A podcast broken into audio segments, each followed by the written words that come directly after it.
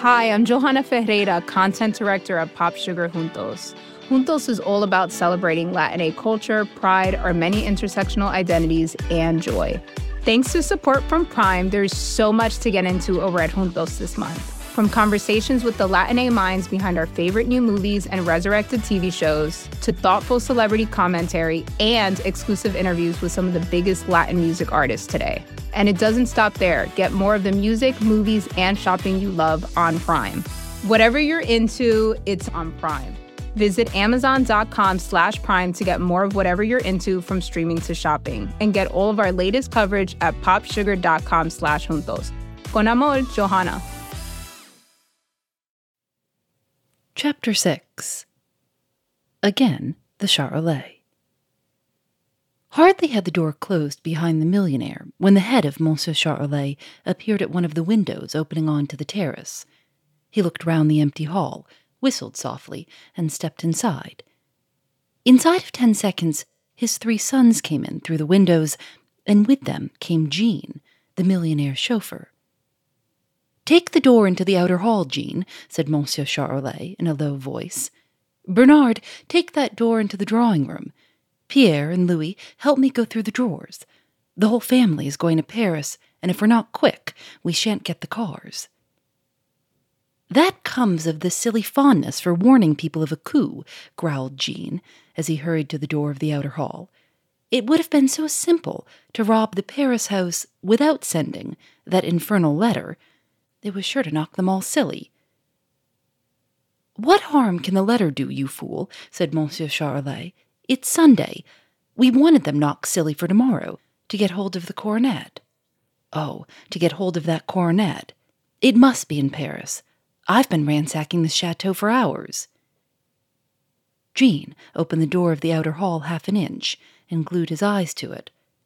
Bernard had done the same with the door opening into the drawing room.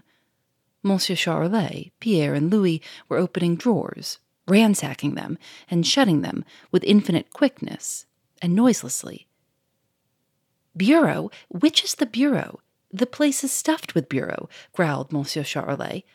I must have those keys. That plain thing with the brass handles in the middle on the left. That's a bureau, said Bernard softly.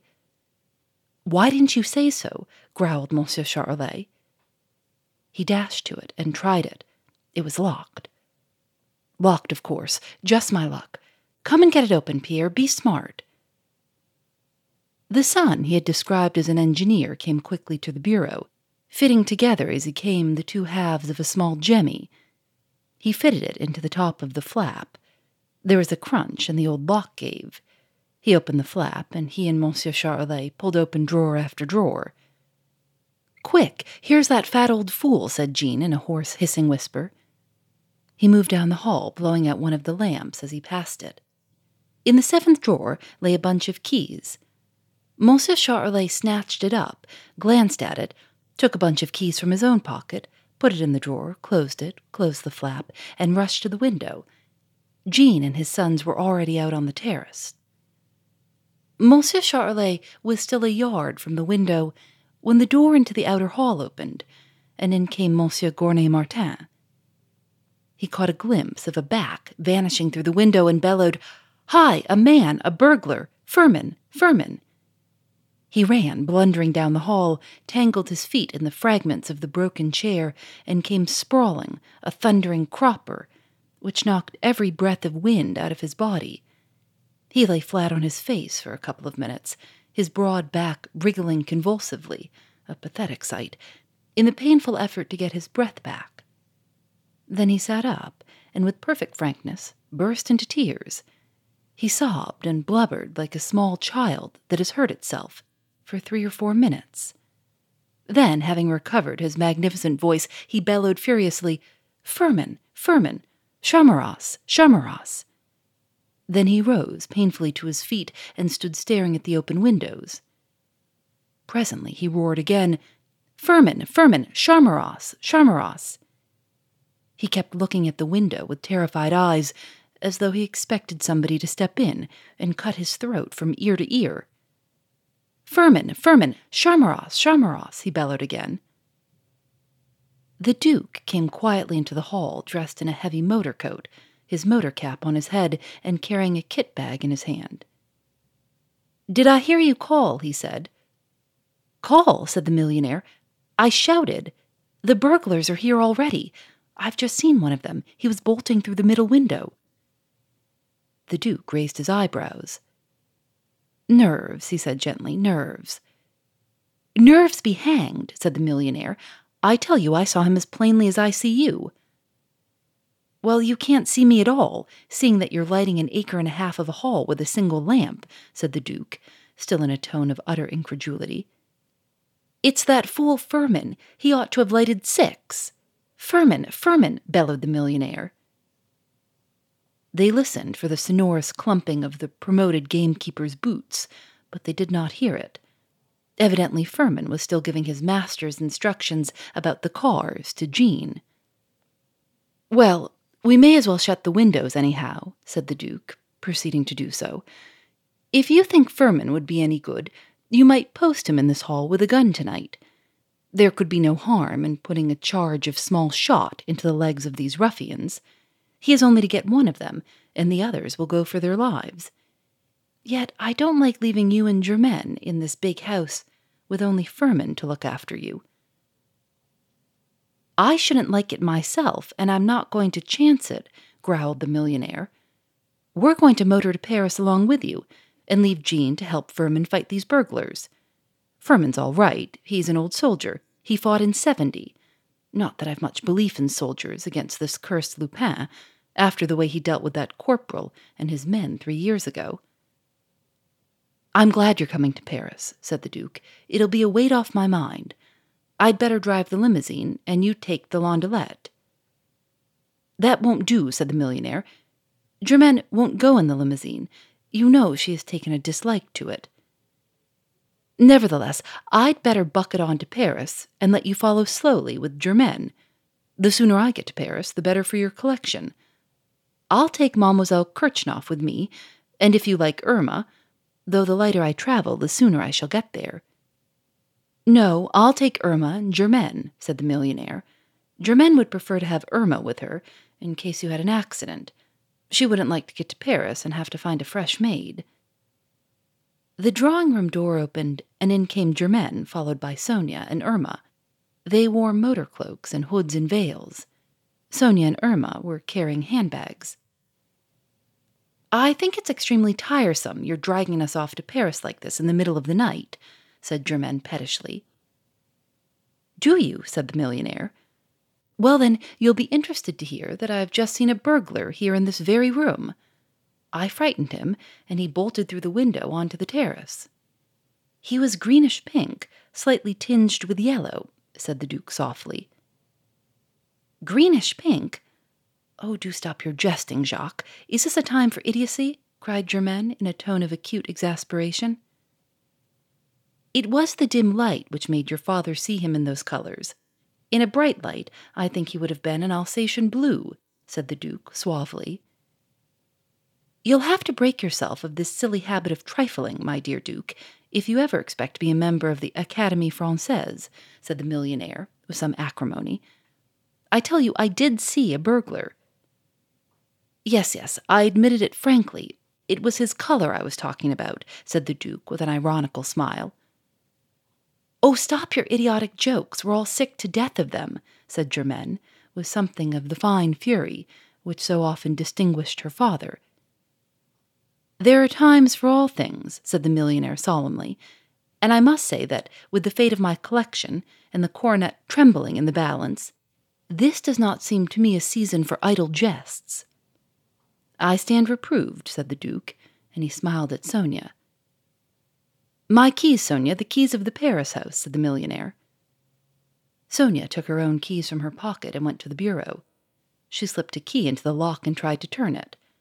It would not turn, and she bent down to look at it. Why, why, someone's been tampering with the lock. It's broken, she cried.